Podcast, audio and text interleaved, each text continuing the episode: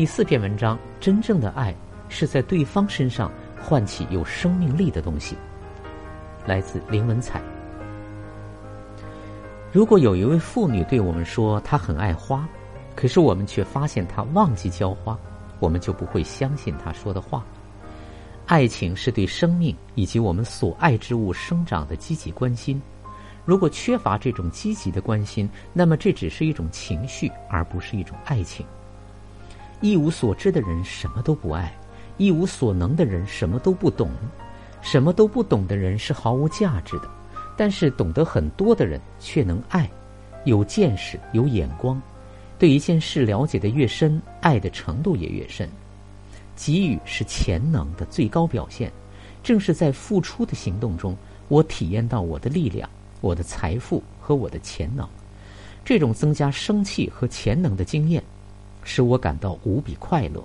因此，我自己精力充沛的、生机勃勃的体验生活，就像我快乐的体验生活一样。付出要比索取和接纳快乐，这并不是因为它是某种东西的丧失。而是我的活力在给予的行为中表现出来。我一直相信，真正的爱情可以在对方身上唤起某种有生命力的东西，而对方就会因唤醒了内心的某种生命力而充满了快乐。一个人究竟能给予别人什么呢？他可以把他拥有的最宝贵的东西，他的生命给予别人，但这并不一定意味着他一定要为别人献出自己的生命。而是他应该把他内心有生命力的东西给予别人，他应该同别人分享他的快乐、兴趣、理解力、知识、幽默和悲伤，简而言之，一切在他身上有生命力的东西。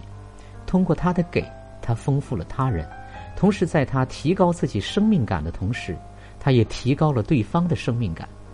他给并不是为了得，但是通过他的给。不可避免的会在对方身上唤起某种有生命力的东西，因此他的给，同时也包括了使接受者也成为一个给的人，而双方都会因为唤醒了内心的某种生命力而充满快乐。在给的行为中诞生了新的东西，给和得的人都会感谢这新的力量。这一点表现在爱情上，就是没有生命力，就是没有创造爱情的能力。如果我爱他人，我应该感到和他一致，而且接受他本来的面目，而不是要求他成为我希望的样子，以便使我能把它当做使用的对象。真正的爱是内在创造力的表现，包括关怀、尊重、责任心和了解诸多因素。爱不是一种消极的冲动情绪，而是积极追求被爱人的发展和幸福。这种追求的基础是人的爱的能力。跟共生有机体结合相对立的是成熟的爱情，那就是在保留自己完整性和独立性的条件下，也就是保持自己个性的条件下，与他人合二为一。人的爱情是一种积极的力量，这种力量可以冲破人与人之间的高墙，并使人与人结合。爱情可以使人克服孤独和与世隔绝感，但同时又使人保持对自己的忠诚。保持自己的完整性和本来的面目，在爱情中出现两个生命合为一体，但依然保持两体的怪现象。人们只有认识对方、了解对方，才能尊重对方。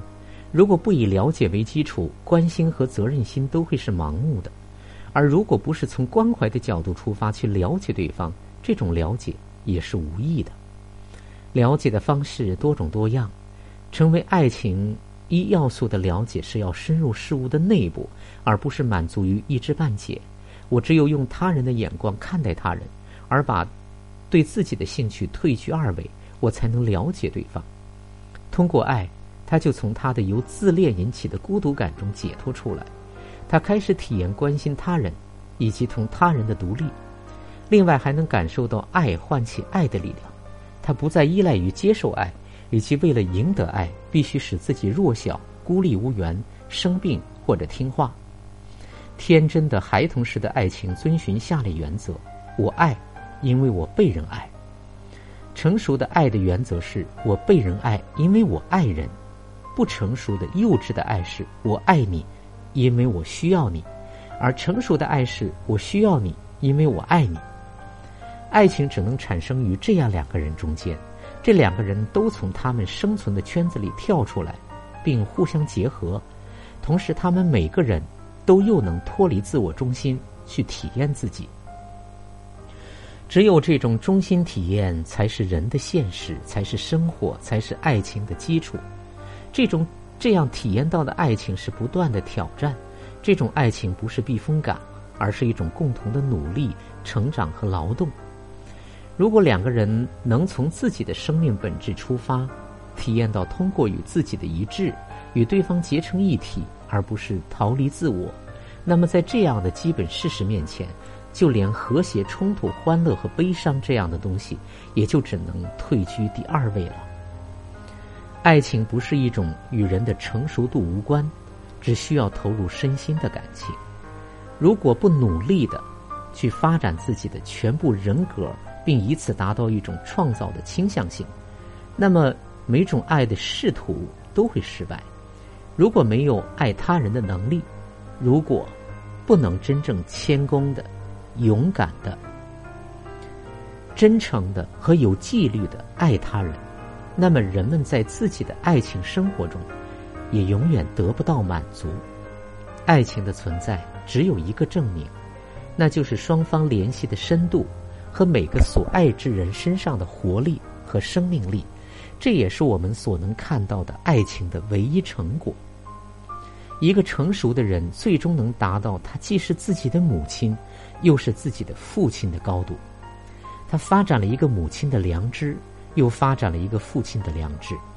母亲的良知对他说：“你的任何罪孽、任何罪恶都不会使你失去我的爱和我对你的生命、你的幸福的嘱咐。”父亲的良知却说：“你做错了，你就不得不承担后果。最重要的是，你必须改变自己，这样你才能得到我的爱。”成熟的人使自己同母亲、父亲的外部形象脱离，却在内心建立起这两个形象。人从同母亲的紧密关系发展到同父亲的紧密关系，最后达到综合，这就是人的灵魂健康和达到成熟的基础。